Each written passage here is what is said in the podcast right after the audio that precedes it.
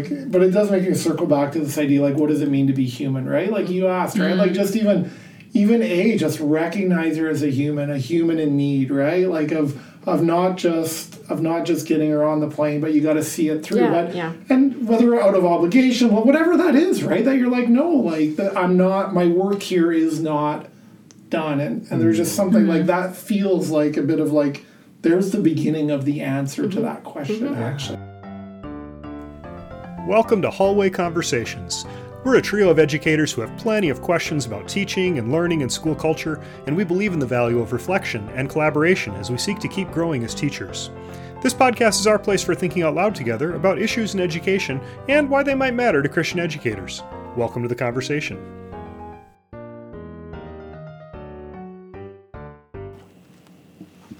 Well, hello, friends. Dave here on behalf of the Hallway crew. Uh, it's been a busy, busy, busy couple of weeks since our last recording uh, when we were at CEA and recorded a live episode. Uh, a couple of us have had other travels for a variety of reasons, and some of us are just up to their eyebrows in all of the extra work of this semester. So we have not been able to sit down together to record an episode with the three of us in the same room. Uh, but I still wanted to put something new out in the feed here. So what we have for you here, I'm calling this Stories of Thanksgiving and Encouragement. Uh, one of those is a piece that we snipped out of our conversation with Lynn Swaner a couple weeks ago that I think is a really great story of encouragement that I hope puts it in front of you. I've also got two short things that I wrote on my now defunct blog, um, and I'm going to share those ones with you too. So I'll record those ones and read them aloud. Uh, we hope that these are all words of encouragement for you, and for the Americans who are listening in, I uh, hope you have a very happy Thanksgiving, and that this uh, also prompts all of us to yeah, just think through a little bit of things that we can and should be thankful for.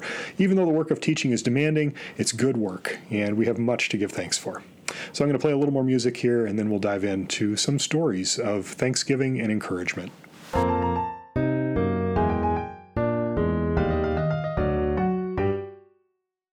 This piece is called Keep Your Eye on the Donut. At my church, we have a Thanksgiving Eve service each year. It's usually a fairly intimate affair, a time for our church body to gather and reflect on the goodness of our God and collectively give thanks. The time I wrote this piece, we were without a pastor, and so the night of Thanksgiving Eve, one of our elders shared a Thanksgiving reflection. She began with an object lesson for the children, which of course means it was an important lesson for all the grown ups in the room as well. She walked up on stage with a paper bag in her hand, carefully unfolded it, and took out a donut, which she held up for all the kids to see both the littler ones who were sitting up on stage with her and us bigger kids still in seats. I was hungry. I hadn't yet had supper for this evening service, and the donut looked delicious to me. And honestly, who wouldn't be thankful to be given a donut when they're hungry? But there's something missing with the donut. There's a hole cut out of the center. Not that it matters, of course. That's part of the joy of the donut. We expect donuts to have a hole in the middle. Honestly, it's a little odd for a donut not to have a hole in it. It hardly seems like a donut then, right? We don't focus on the hole when we're enjoying the donut. And so, my elder friend taught their kids, and the rest of us too, a rhyme about donuts. As you travel through life, let this be your goal. Keep your eye on the donut and not on the hole. A simple lesson, perfect for the kids, even us big kids out in the seats. And how often, in light of the good gifts that we have in hand, do we focus on what's missing the hole in our donut? Are you thankful for what you do have, or do you focus on what you don't have? I think from here on out, every time I see a donut, I'm going to be reminded to pause and give thanks. Up next, a lovely little outtake from our previous conversation with our friend Lynn Swaner. Um, you'll hear Lynn tell a really encouraging story about how she sees the humanity in other people, and then you'll just notice a few other reflections that we have all together around that topic. I hope you enjoy this one. It's really interesting that a lot of um, organizations put their conferences for educators for teachers and for leaders in the fall. Yeah. Mm. So I'm just really singularly okay. focused on. I think I'm at like five or six different places oh, wow. in the U.S. and Canada. Yeah. So I'm traveling every week through November. Actually, might be seven. Wow. So um, I'm just really focused on. What is the audience? What is it that would be encouraging to them? What do they need to hear? And I never like to give, even though it's the same research, that I'm drawing upon. I want to get the same Yeah. Right. spiel every place. So really thinking and praying through that. So that's got my Okay. full attention Yeah. through through the fall. Fair. As, as I think it should. Yeah. It should. I mean, I think I feel like that's what um, the people that I'm blessed to engage with. I Yeah. think that's the lead. You know, not even the lead. I, that's just how I can serve them. Right. Do you great. do you enjoy like the the travel and then the speak? Like, is that life giving? I mean, 'cause It it's is, yeah. You're putting yourself out there in front of 500, 1,000, thousands Yeah. of people. Like, it is just It seems is so. So I am an extrovert's extrovert, and I am tired of apologizing for that. yeah. Good for you. So I, so I am the type of person who gets Yeah. really energized and and jazzed, and for sure when I go home, I'll need to crash for a day Yeah. and Oh, yeah. and rest. I mean that's or just get you know start eating healthily and get a run in or whatever. Um, I ran yesterday because I was like I'm, I'm going to have to do that uh, before I come here. Um, but I sound like I'm a really competitive runner, but I'm not. I'm not. I used to be. I'm Are you? But are you competitive? Not are you a competitive person? Not really. I hope Okay. we all win. Okay. That's that famous oh. Aw. quote. Oh, Right? not really? Flourishing together. Oh, my hey. goodness. I hope we all win. But I'll crawl over you to get to the finish line. oh. No, guys, you won't. You would be Yeah. you would be the one picking me up, Matt. sure, come on, sure. come on. Interesting. We often refer to Abby as an extrovert's extrovert. Like that's quite. Okay. uh, The opposite of that's the opposite of true. No. Yes. Yeah, well, it's I have found that in it's oftentimes when I'm most exhausted that that God Yeah. shows shows up. So just a really quick story. Um, I was flying back from a conference out in Minnesota this week, and I'm sitting in the airport, and and I don't know if I just have that that face if I look approachable, but this woman comes up to me clearly does not speak English, and she's she's trying to work with Google Translate to figure out if in fact this is this is the the gate to Sure. Philadelphia. And I'm convincing her, but she's she's very you know very worried. She she can't even read like um the English alphabet or the numbers, so I can't even you know. So I'm essentially like, stay with me. So I had her board with me. I put her on the plane. Um, and then I noticed right across from where I was sitting, there was uh, a, another mom from my kid's school.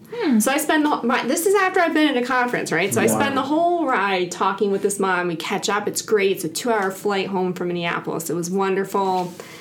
I get off the plane and I'm, I've got to see this through, right? Yeah. So so this lady, so I say goodbye to my friend and and this lady, I had it was an hour and a half to get her Wow. Lynn. her luggage, her family. At one point, I'm on the phone with her son and the person picking them up, neither of whom really speak English either. So I'm trying, but I'm like, I have to see Yeah. it through. And so this is where it's like just being open. Right. It even in where I'm most tired, sometimes Yeah. God presents these Wow. these opportunities. So I went home and that was just like the perfect bow on it to be able to say. Yeah. I mean, I'm imagining she would have found where she needed to go, but to know made that yeah, and at one point I told her son, "Tell her, tell her my name is Lynn, and I'm going to help her."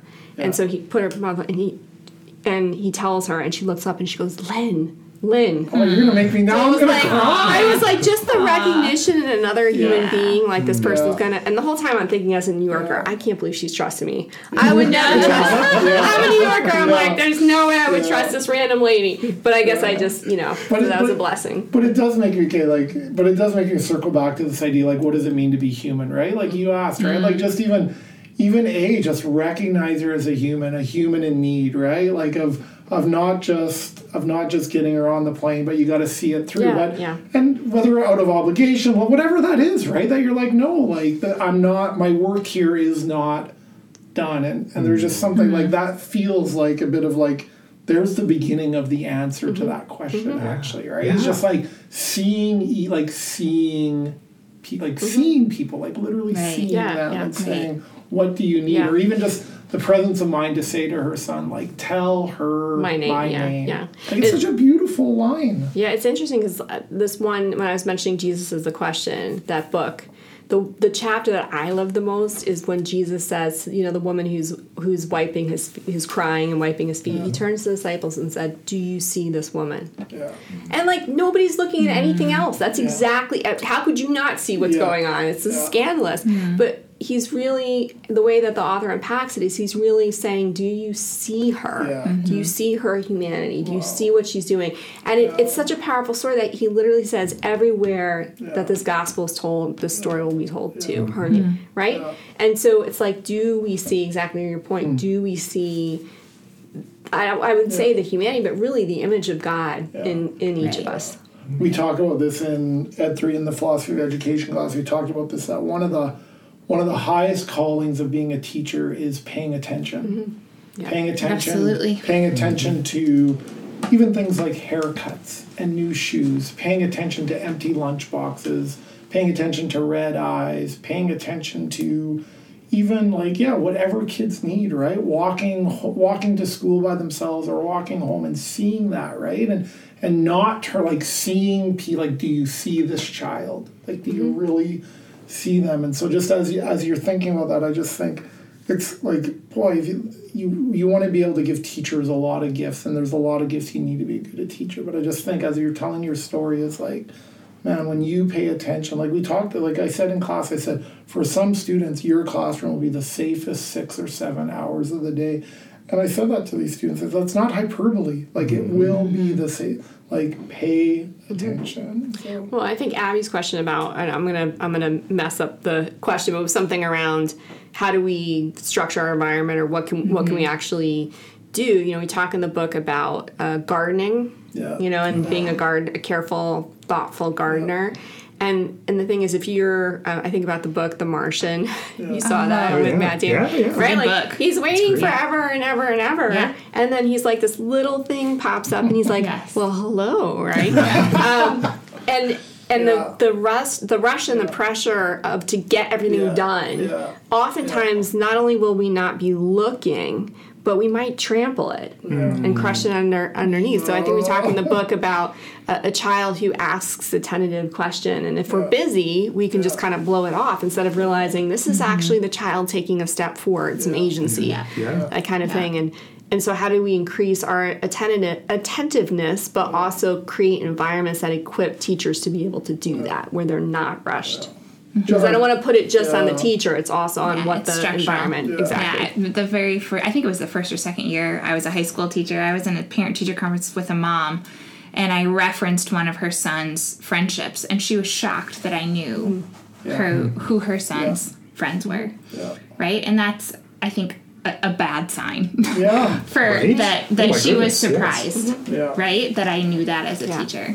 yeah Yeah. No, that's that's beautiful. Mm-hmm. It ju- as you were talking about that, it, it also just makes me. Our friend Justin Bailey is doing a bit of writing or talking around this idea of safe space, but also brave space, mm-hmm. right? And this idea like to create space where students are brave enough to ask you a question, to make themselves vulnerable, mm-hmm. vulnerable to answer a question, to to take a risk, whatever that whatever that looks like, right? So you need it to be safe, but how do you like? we- I also often think about what does brave space look like, right? What does courage look like to come to your? How do you how do you empower kids to be mm-hmm. courageous, actually, and peculiar to use that word even? So yeah well, this is kind of an old concept but when i was doing my doctoral work back in the dark ages i graduated in 2003 which is probably before summer you were born but um, thank you for thinking yeah that. yeah um, Abby, So- Abby. Um, I was alive and well One of in us, one of us around this table, maybe. But uh, my dissertation sponsor was actually a developmental psychologist, and we talked a lot around balancing challenge and support. So it's kind of mm. the idea of, of scaffolding, right? That if we want kids to grow, and again, this is all old language, but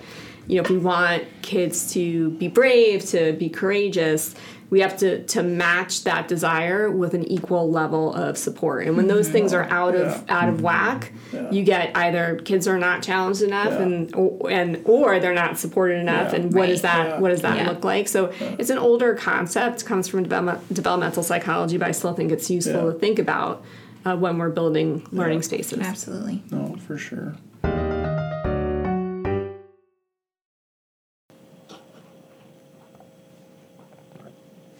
Finally, for this episode, one more story. Again, an old piece off of my blog. This one is called A Case of the Blahs and Teaching Anyway. By nature, I'm a pretty upbeat person. I can usually look on the bright side, find something lovely to celebrate, and bring some joy to pretty much any situation. Positivity is one of my superpowers, you might say. But today, today I have a case of the blahs. Nothing is terrible, but I'm just feeling that sense of tired irritability where small things bug me and nip at me and consume far more of my cognitive space than I might like to admit. I headed into my noon class today, and in those last couple of minutes just before we began the lesson, I decided to change up my plan. The future teachers I serve are amazing people, and I'm so grateful for the opportunities I have on a daily basis to help them see the varied aspects of the work we do as educators. And today, today that meant a little meta lesson about the emotional labor that is assumed for teachers. I started by just naming it. Folks, I'm feeling uncharacteristically blah today. A few of them seemed surprised, but most kind of nodded. I mean, I am a pretty bouncy presence most of the time, and I simply wasn't at the beginning of class. I explained how this is part of the work we do as teachers. We often have to check our own emotions. Suck it up, just go teach anyway. This probably wasn't earth shattering news to anyone in the room, but I thought it could be illuminating for them to notice this and see if they could tell a difference in the way class unfolded. In another course, I have a lesson I teach about the difference between acting like a teacher and being a teacher. And today's class meeting was an example in practice of what acting like a teacher might look like. So after this odd preamble, I headed into the lesson as planned. We spent some time in discussion about a chapter and I'd asked them to read in preparation, and they had lots of thoughtful reflections and deliberate questions, as they normally do. Then a very brief lecture by me, followed by a series of activities and demonstrations. They all participated well, interacted well, and shared their thinking well. And you know what? By the end of our class meeting, I realized I wasn't acting like a teacher anymore. Somehow, starting off with that acting morphed back into my more normal embodiment of my own teaching practice. And honestly, the playfulness of the activities I'd planned to do with the students and seeing their joyful discovery buoyed my spirits in a way I wasn't expecting.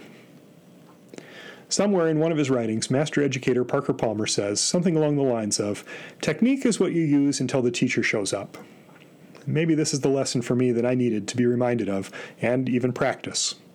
And my hope is, for the future teachers I serve, and maybe even for you, we got to model some sense of this. Friends, thanks as always for listening in. Grace and peace be to you, and we'll see you again in a couple of weeks. This podcast was literally dreamed up during one of our actual hallway conversations. Our music is by Ethan Mulder. Hallway Conversations is created and produced by Matt Beimers, Abby De Groot, and Dave Mulder.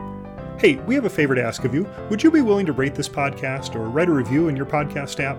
Or if you found this conversation interesting or helpful, would you consider sharing it on your social media? Those things really do help podcasters out, and we would be so, so grateful. Thanks for listening, friends. Thanks, friend. Did you get enough B roll? Oh, man. See you. Okay. So, That's a to whole that other. point- That's a whole other podcast.